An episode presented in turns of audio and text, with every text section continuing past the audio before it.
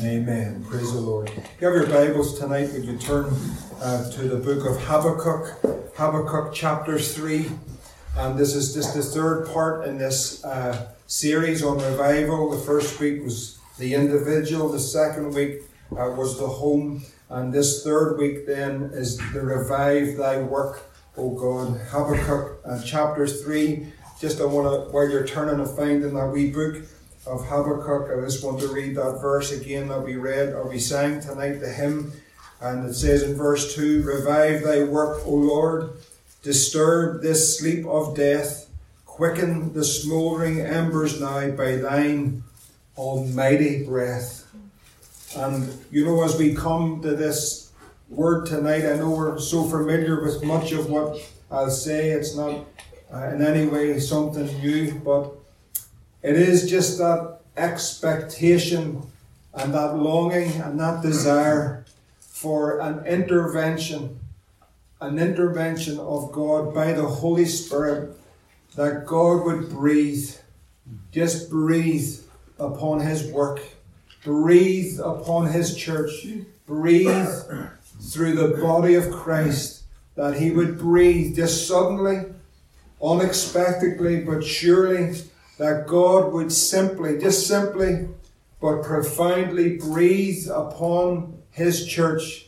Brothers and sisters, a breath of God, a breath of God in a moment upon His people will completely and totally transform His church and revive His people and impact this world that we have never seen in a generation at least.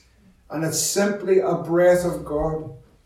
It's a breath of God. It's when God simply breathes on his work. It is not the effort, it's not manufactured, it's not created by man. It is solely God Himself breathes suddenly, surely upon His work.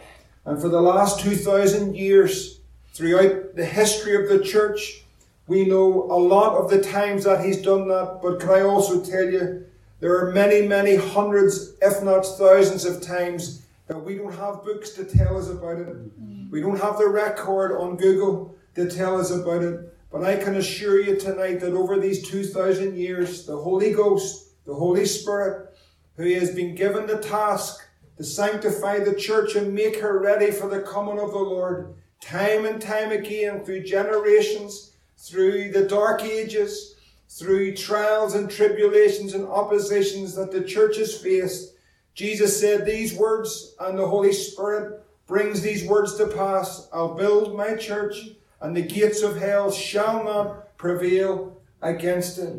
And the Holy Spirit is tasked with this one purpose, and I know there's different facets of it, but He is here to glorify no one else but the Lord Jesus Christ. And when He breathes, it is for His glory. It is for the name of Christ. It is for the glory of Christ.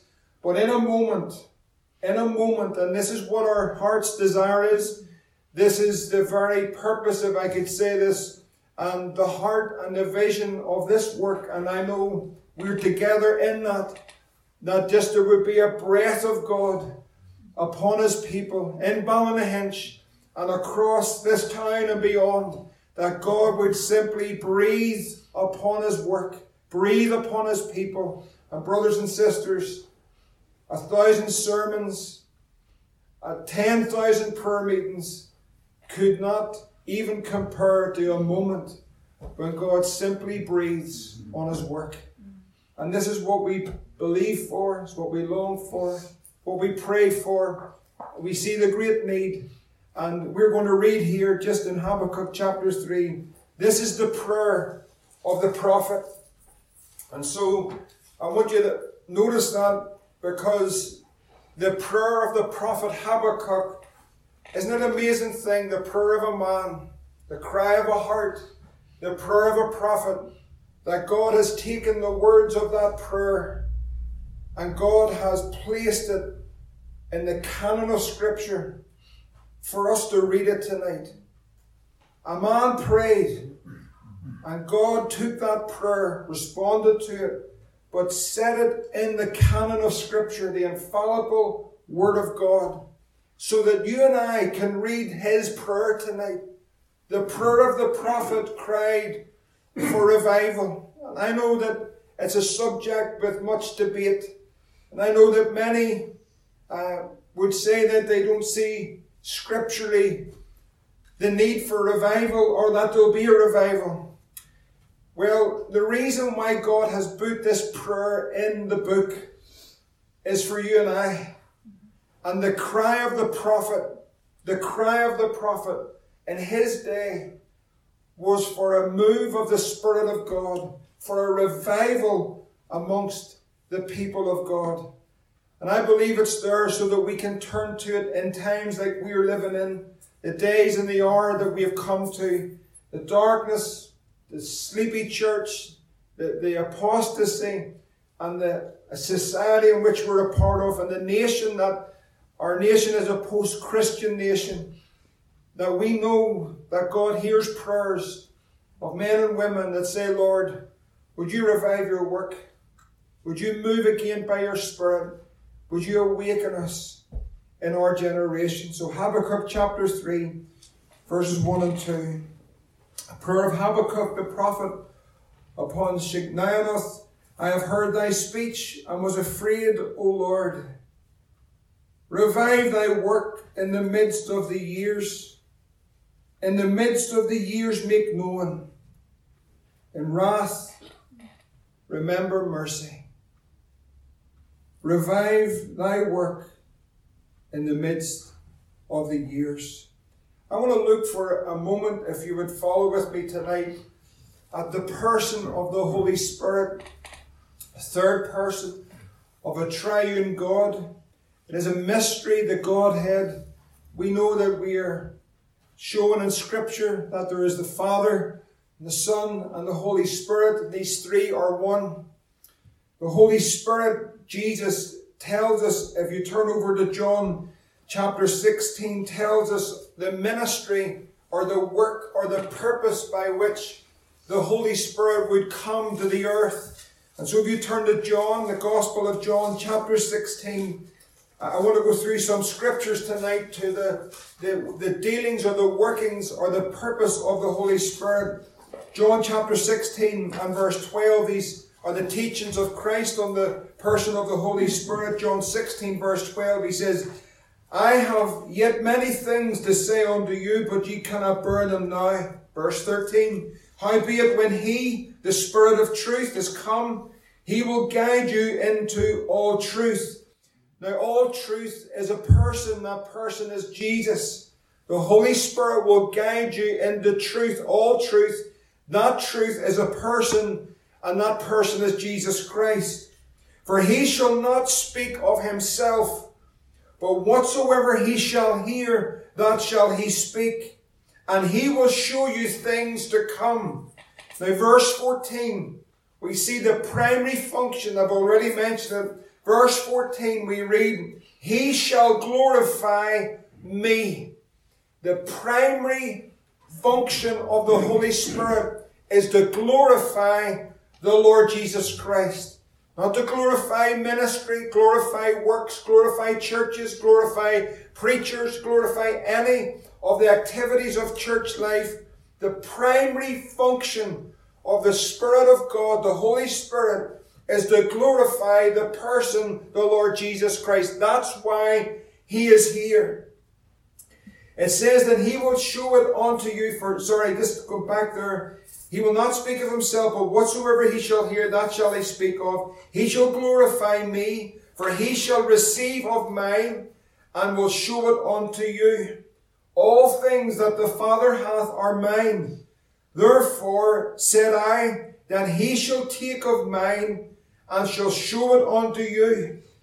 We see here that when we uh, sing that song, that great song, and when we quote that scripture that is taken from, it's not by might nor by power, but by my spirit, saith the Lord. There cannot be a soul saved without the work of the Holy Spirit. There cannot be a body healed without the power of the Holy Spirit. He will take of mine that Christ is a healer and he will reveal it unto you. So when we come to that great miracle in our midst with Stephen, the Holy Spirit took the workings and the finished work of Christ and the atoning work, the healing work, and brought that healing to that uh, hospital bed and revealed that Christ is a healer. It's not by might, it's not by power, but it is by my Spirit, saith the Lord. So everything that comes, the enlightenment, the light on our path, the church, the day we're living in, the dealings and the workings of the Holy Spirit, the ministry, it cannot be by any other means but by the Spirit of the living God. We need the Holy Spirit.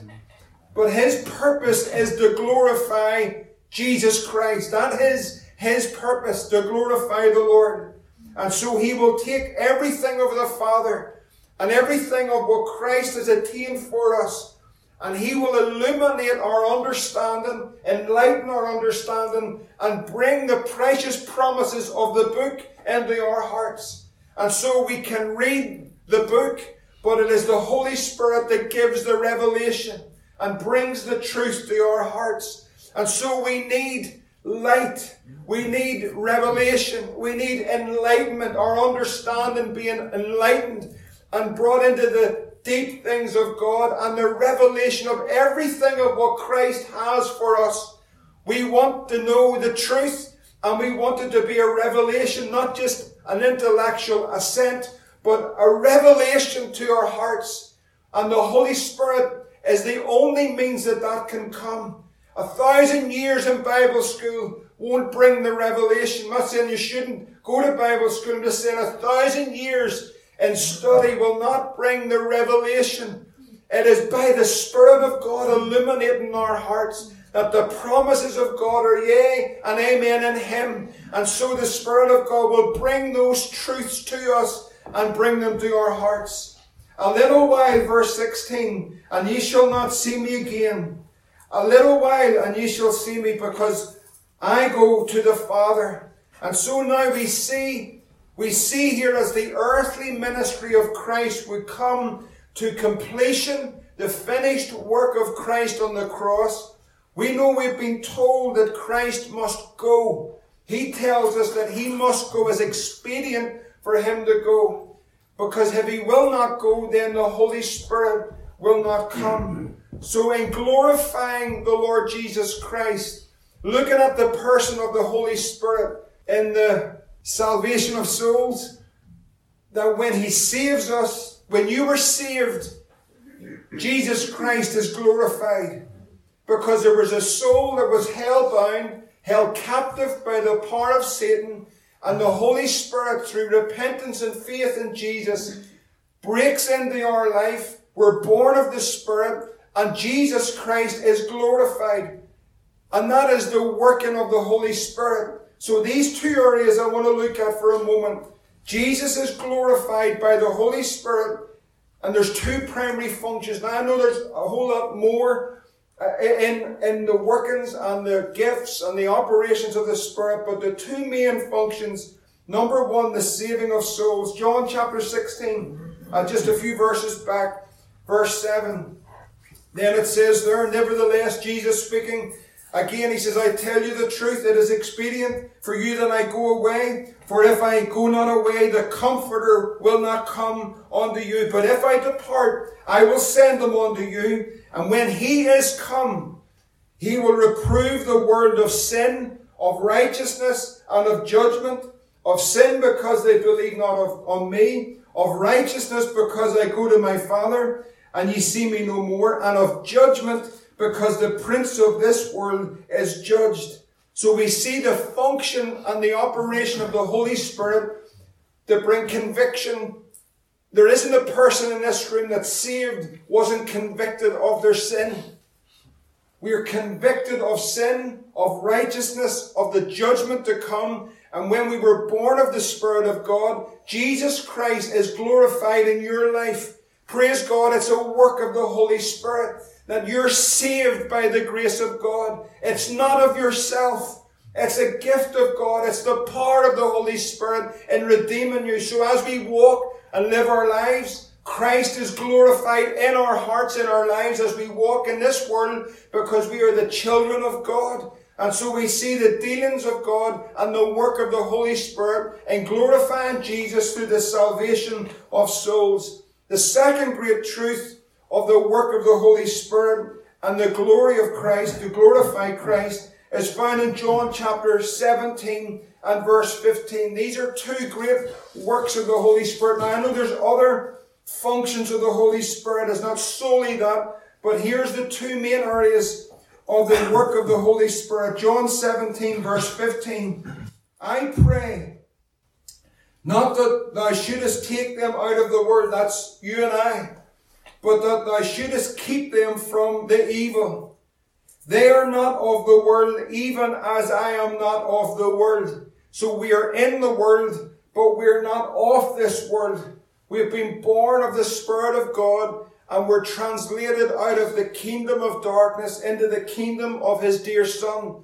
So we are no longer, I know we live in the world, we work in the world, we do our business in the world, but we're not of this world. We have been brought out and we are children of God. And so, just like Christ, we are not of this world, even as I am not of this world. Now, verse 17 is another very important work of the Holy Spirit whereby Jesus is glorified. Sanctify them through thy truth. Thy word is truth. So here's the two main functions that the Holy Spirit on this planet has been operating for 2,000 years. Number one, the salvation of souls. When someone's saved, Jesus Christ is glorified. Number two, and this is as important, the sanctifying work of the Holy Spirit amongst the people of God. His church, His bride, sanctifying the bride of Christ. That glorifies the Lord Jesus Christ.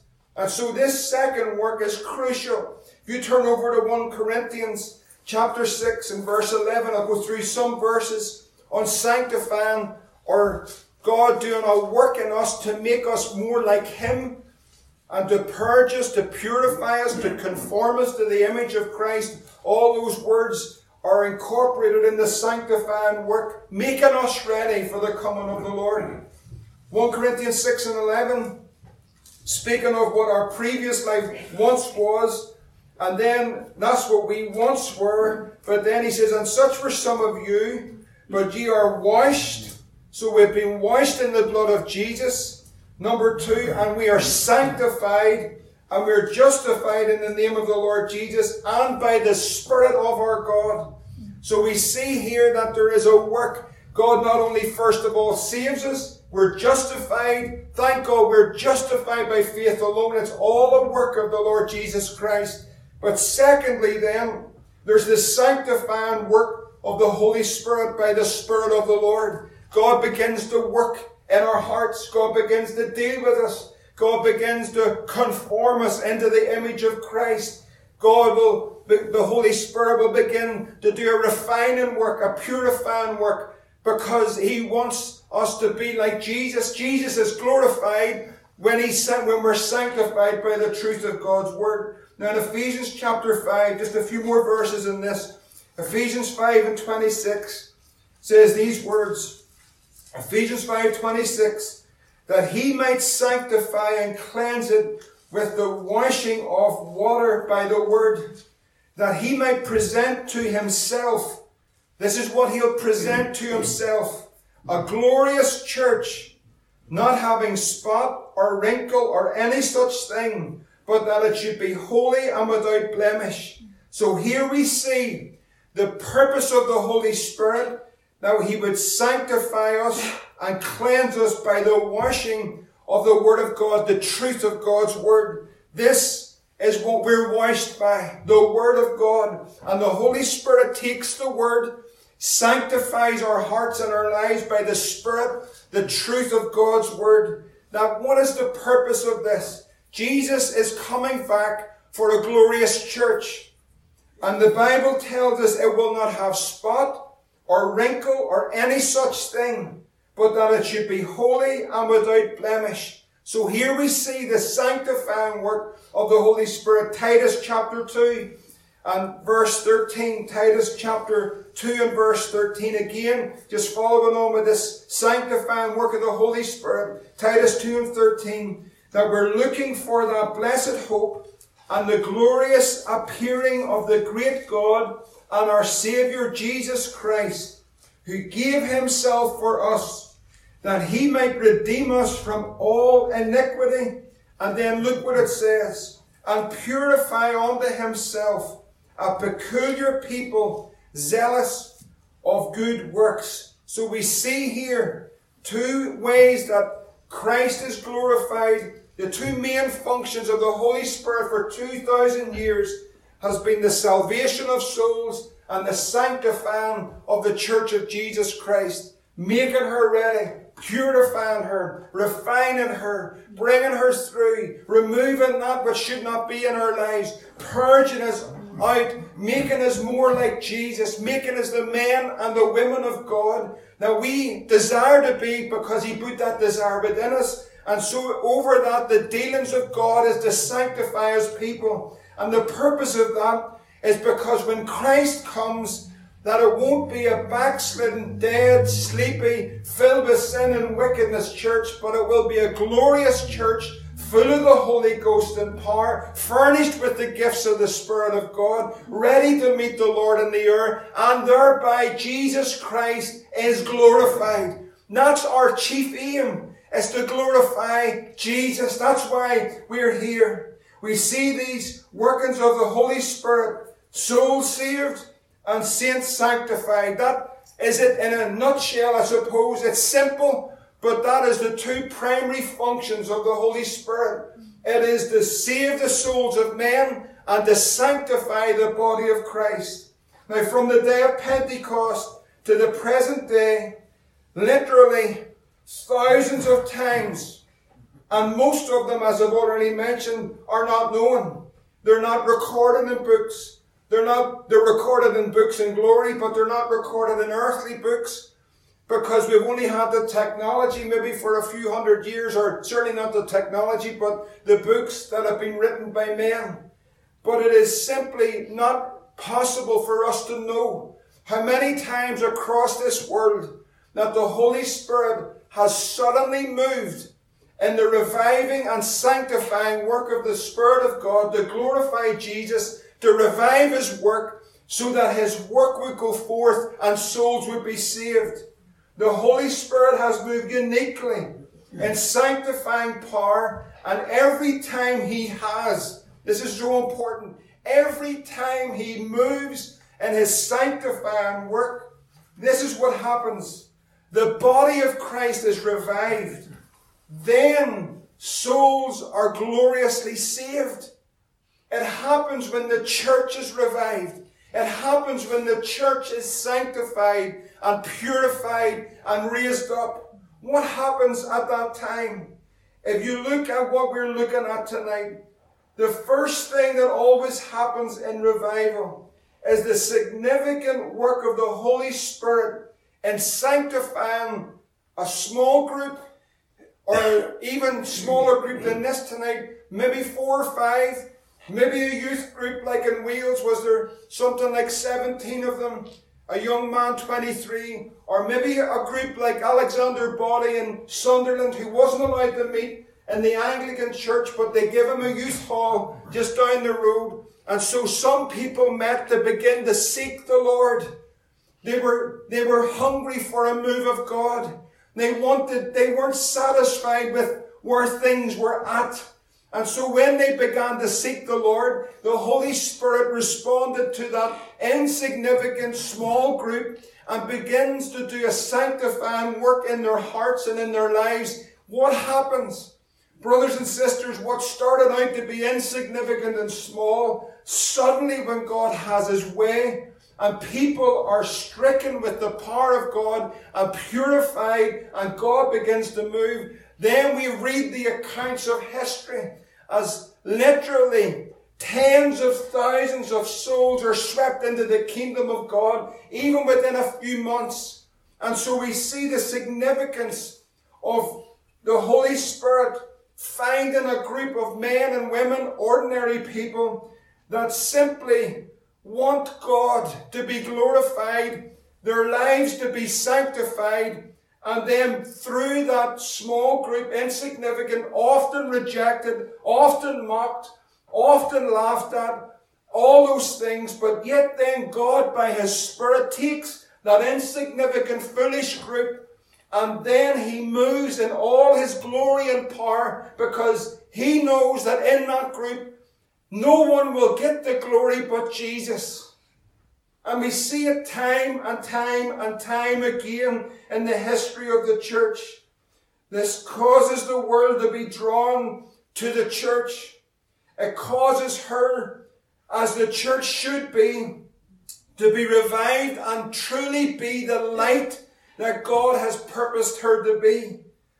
The assembly becomes so full of the presence of Jesus Christ by the Holy Spirit that people are drawn, not by any means, but by the Spirit of God.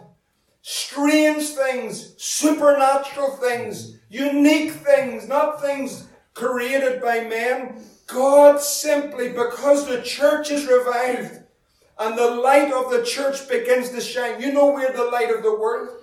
We are the light of the world. And so when we're sanctified, what really is happening it's simply just like the book of Acts. These men have been with Jesus. That's what the world begin to say.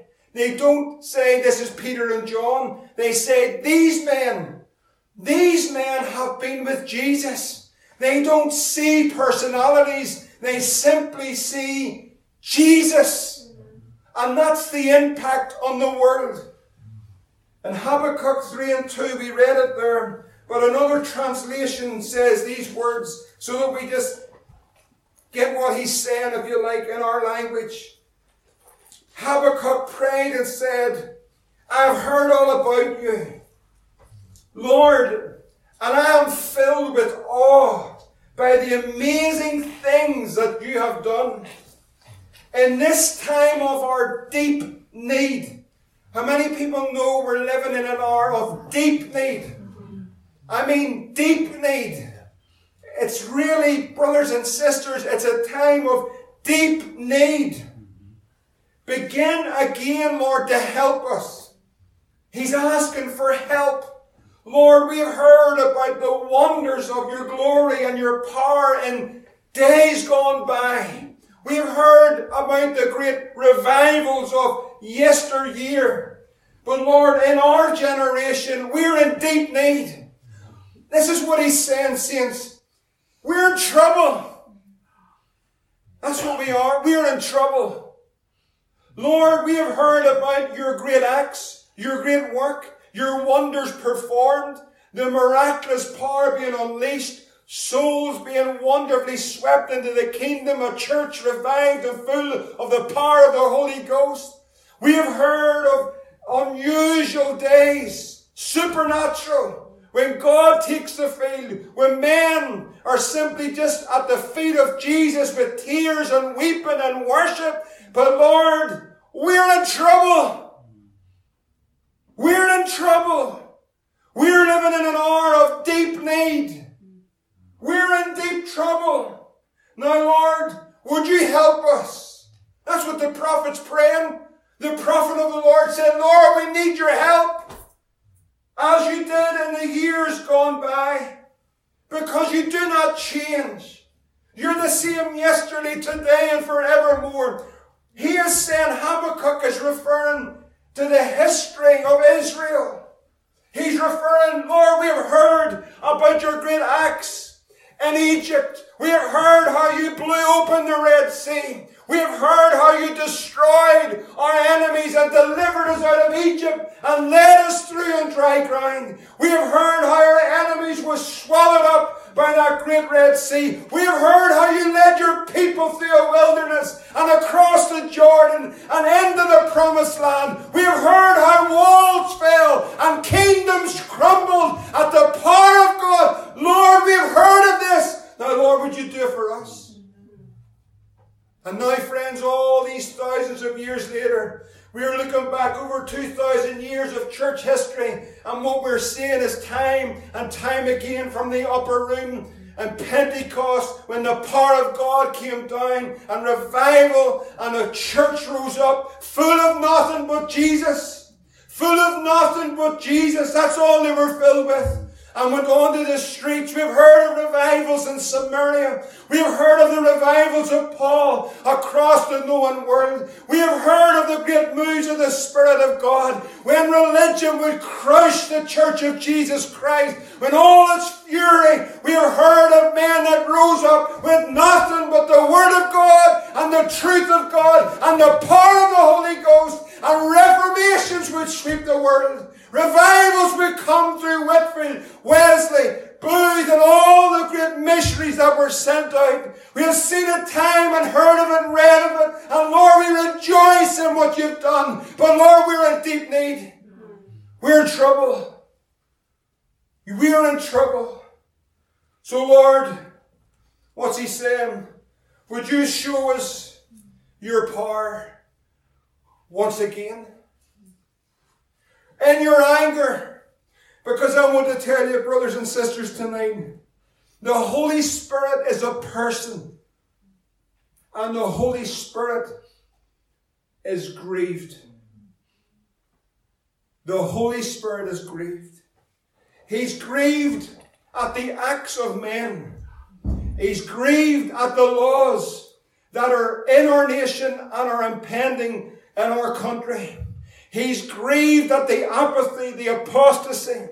He's grieved at the workings of the devil to divide, destroy, and ruin and wreck lives. He's grieved at the sin and the wickedness of men. He's grieved at the carnality and the sleepy church. He's grieved in his heart that in this day, brothers and sisters, that we have come to, that we're living in, that our generation that we've come to with all its knowledge, with all its knowledge, is absolutely powerless against the wickedness of men.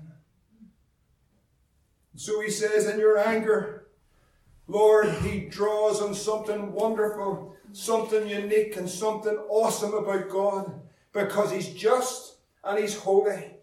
But the prophet knows there's mercy with God. Lord, mercy.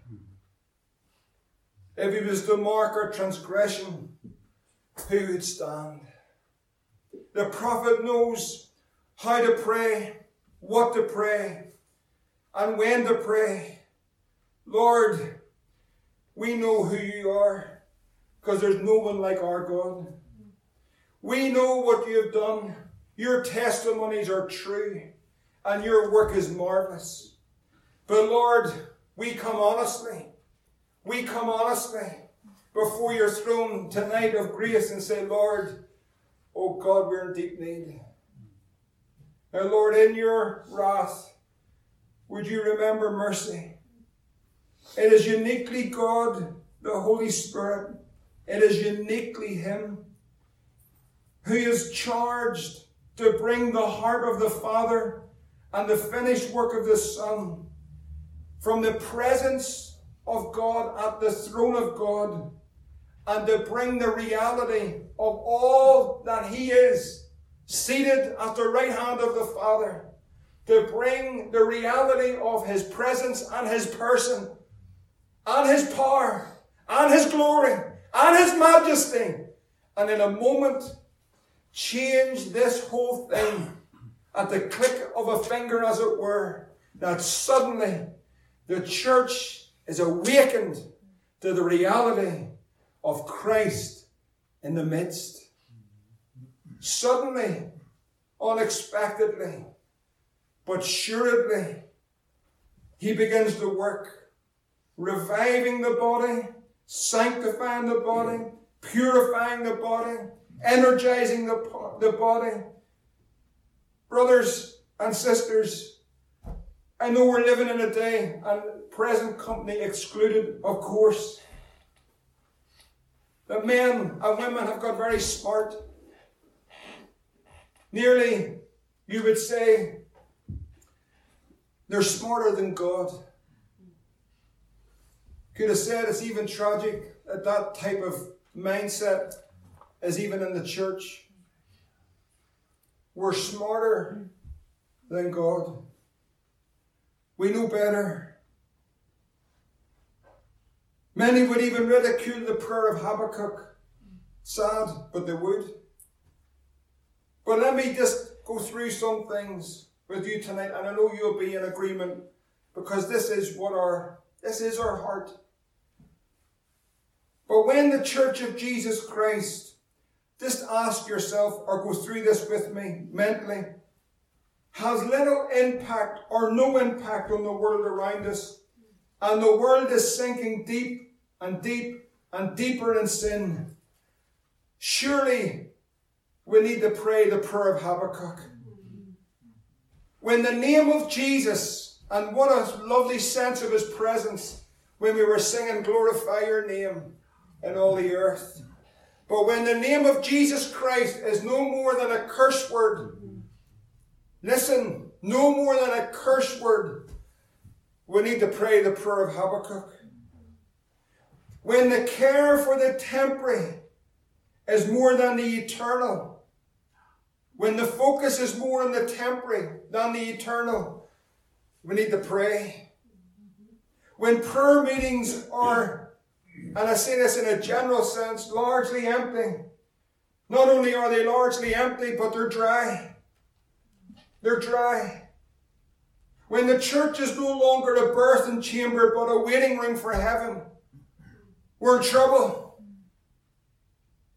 When the church is hemorrhaging her youth to the devil and the powers of darkness, we're in trouble. When Christianity is more to do with the outward and not the heart, religion and not relationship, we're in trouble. We're in deep trouble. When service to God is mere lip, when our hearts are far from Him, when everyone does what's right in their own eyes, when the church are more concerned about entertainment than evangelism, we are in deep trouble. While little demonstration of the kingdom is seen, but the activity of man is increasing, we are in trouble. When people spend, and this is true, more on pet food than foreign missions, we are in big trouble. When saints constantly murmur and complain rather than pray and seek God, we're in trouble. When unity is no more than everyone being in a building, rather than a unity of spirit, we are in trouble. When people can easily, easily commit sin in the church against the body and not even be convicted about it, not even be disturbed with motives and gossiping and all the things, just sit there and there's no conviction, we are in trouble when tradition is more than life, when knowledge is more than reality of His presence, when respectability replaces holiness, when the fear of the Lord is replaced with a casual arrogance and irreverence, when being popular replaces the power of Almighty God, when brokenness is replaced with hard-heartedness, when humility is a look on a face rather than a condition of a heart, we are in need. When the only time the church has its hand out is to point the finger, rather than open its hand, we're in trouble. When worship is stage performance, and I'm excluding here if you don't mind because I don't believe it is here. But when it's stage performance and not in spirit and in truth, when the anointing is defined as talent, but not a yoke destroying power, we are in trouble when faith is replaced with works alone. When Bibles are closed, not because they're not open, but because there's no revelation. Worse than that, when there's no tears at altars, when the church, when her eyes are dry, when no one's willing to buy, when we become too smart, too advanced, too intellectual, we know too much. And friends, when there's no tears at the altars, worse than that, when there's not even an altar. When there's not even an altar. And yet it says, and he will come for a glorious bride, having not spot or wrinkle. And Habakkuk says, and I believe we would all agree with Habakkuk tonight. Lord, we have heard all about you. We're filled and amazed at the things you've done and what we've heard. But in this time of our deep need, Lord, would you help us? As you did in the years gone by, would you show us your power again? In your anger, would you remember mercy? The Spirit of God. You know, the Spirit of God in the Hebrew, it's just a word when you look at the word spirit, it's just a word, ruach, I think it's pronunciation.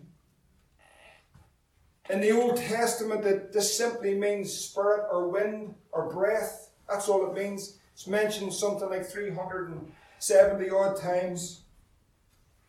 So if I breathe tonight, if I breathe or blow, that's just breath.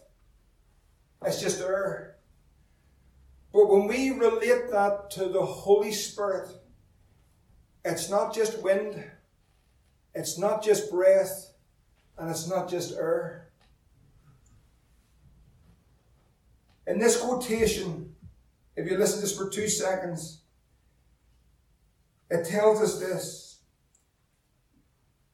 This word can be construed or should be construed as a person because it is a person.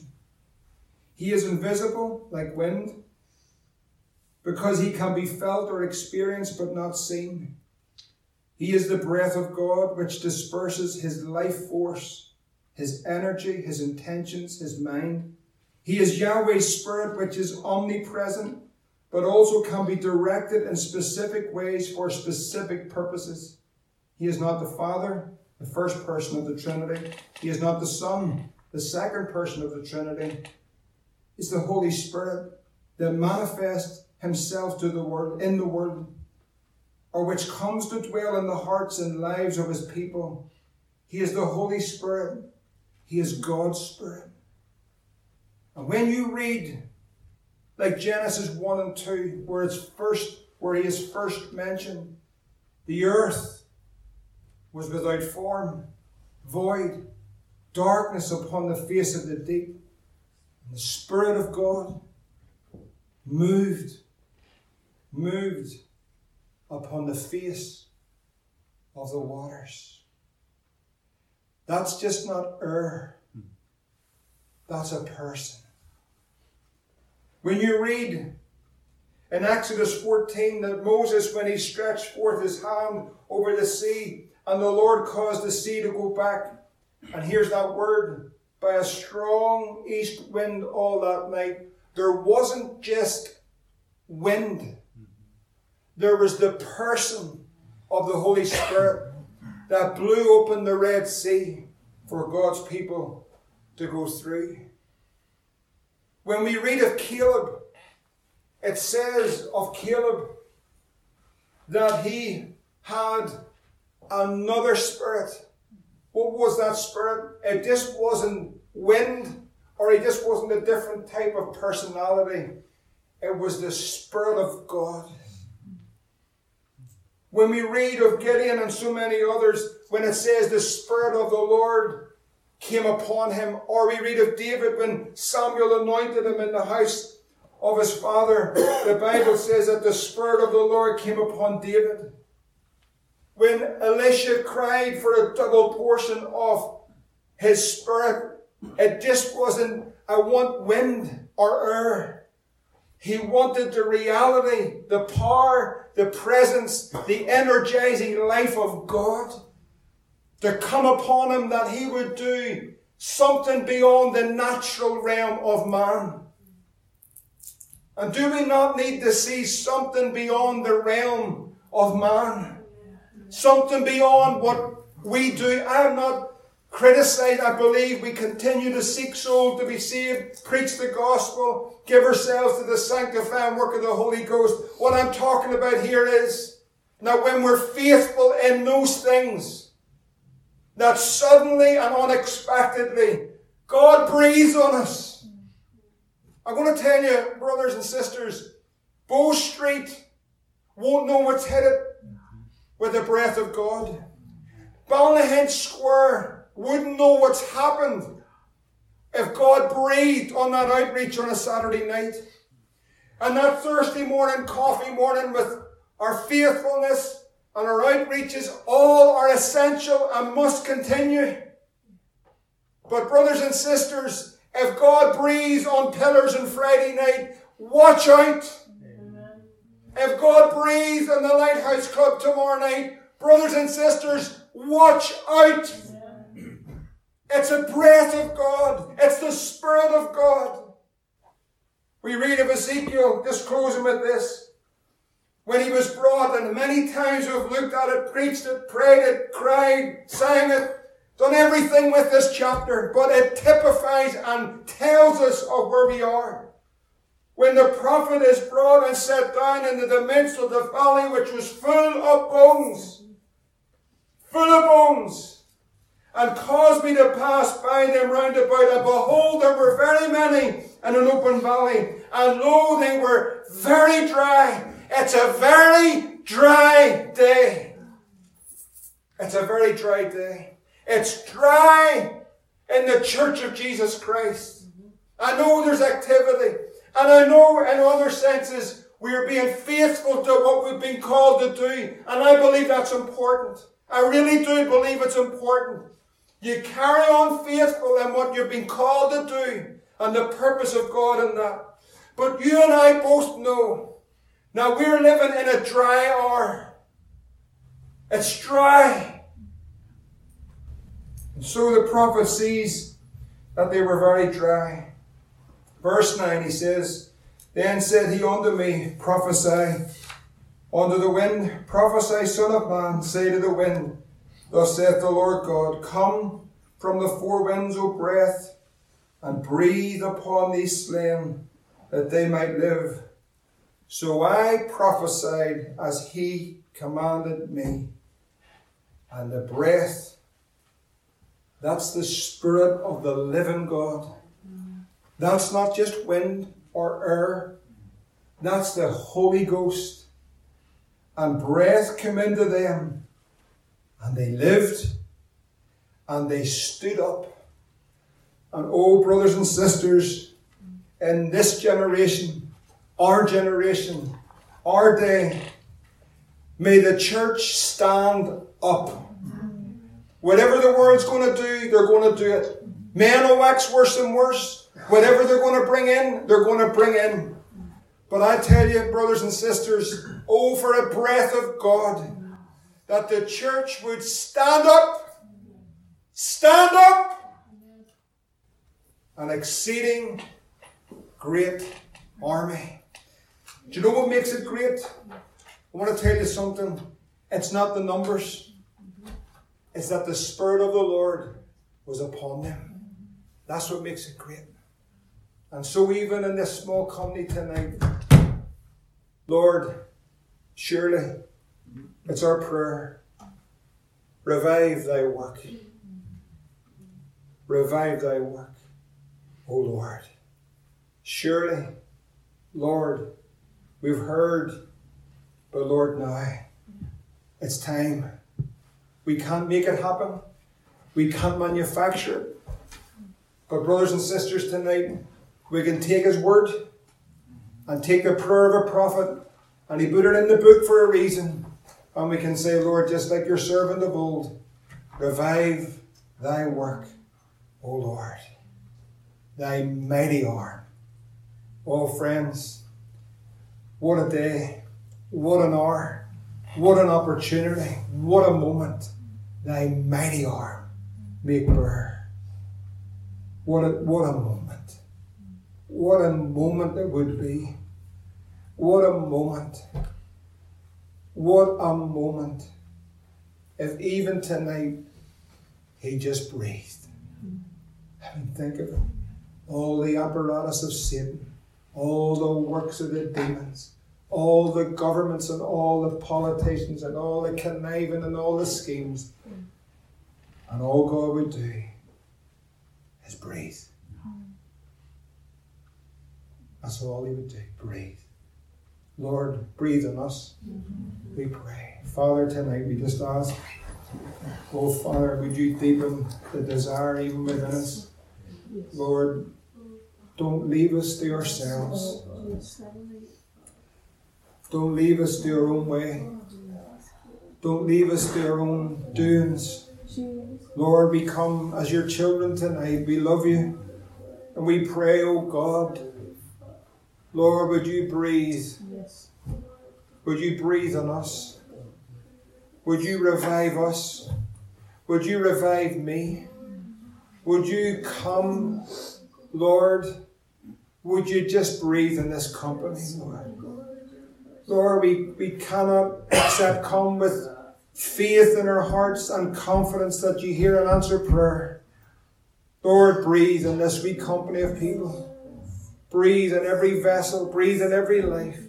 Breathe, O breath of God. Breathe, Lord. Yes. Lord, we are in deep trouble. Yes. Lord, we are in deep trouble. Oh God, would you breathe? Breathe upon us. Touch your people. Lord, forgive us. Our eyes are dry. Forgive us, Lord, for more interested in the temporary than the eternal. Forgive us for more interested in entertainment than winning the lost. Forgive us, Lord, for just, oh God, being too busy. Lord, we just know the earthly things leave us dry. But only you can satisfy us. Lord, touch your people once again. This touch us, Lord. Restore unto us the joy of this great salvation. Thank you, Jesus, tonight. Take a few moments to pray. Seek the Lord together tonight. Pray. Pray for a move of God. Pray for revival. Jesus.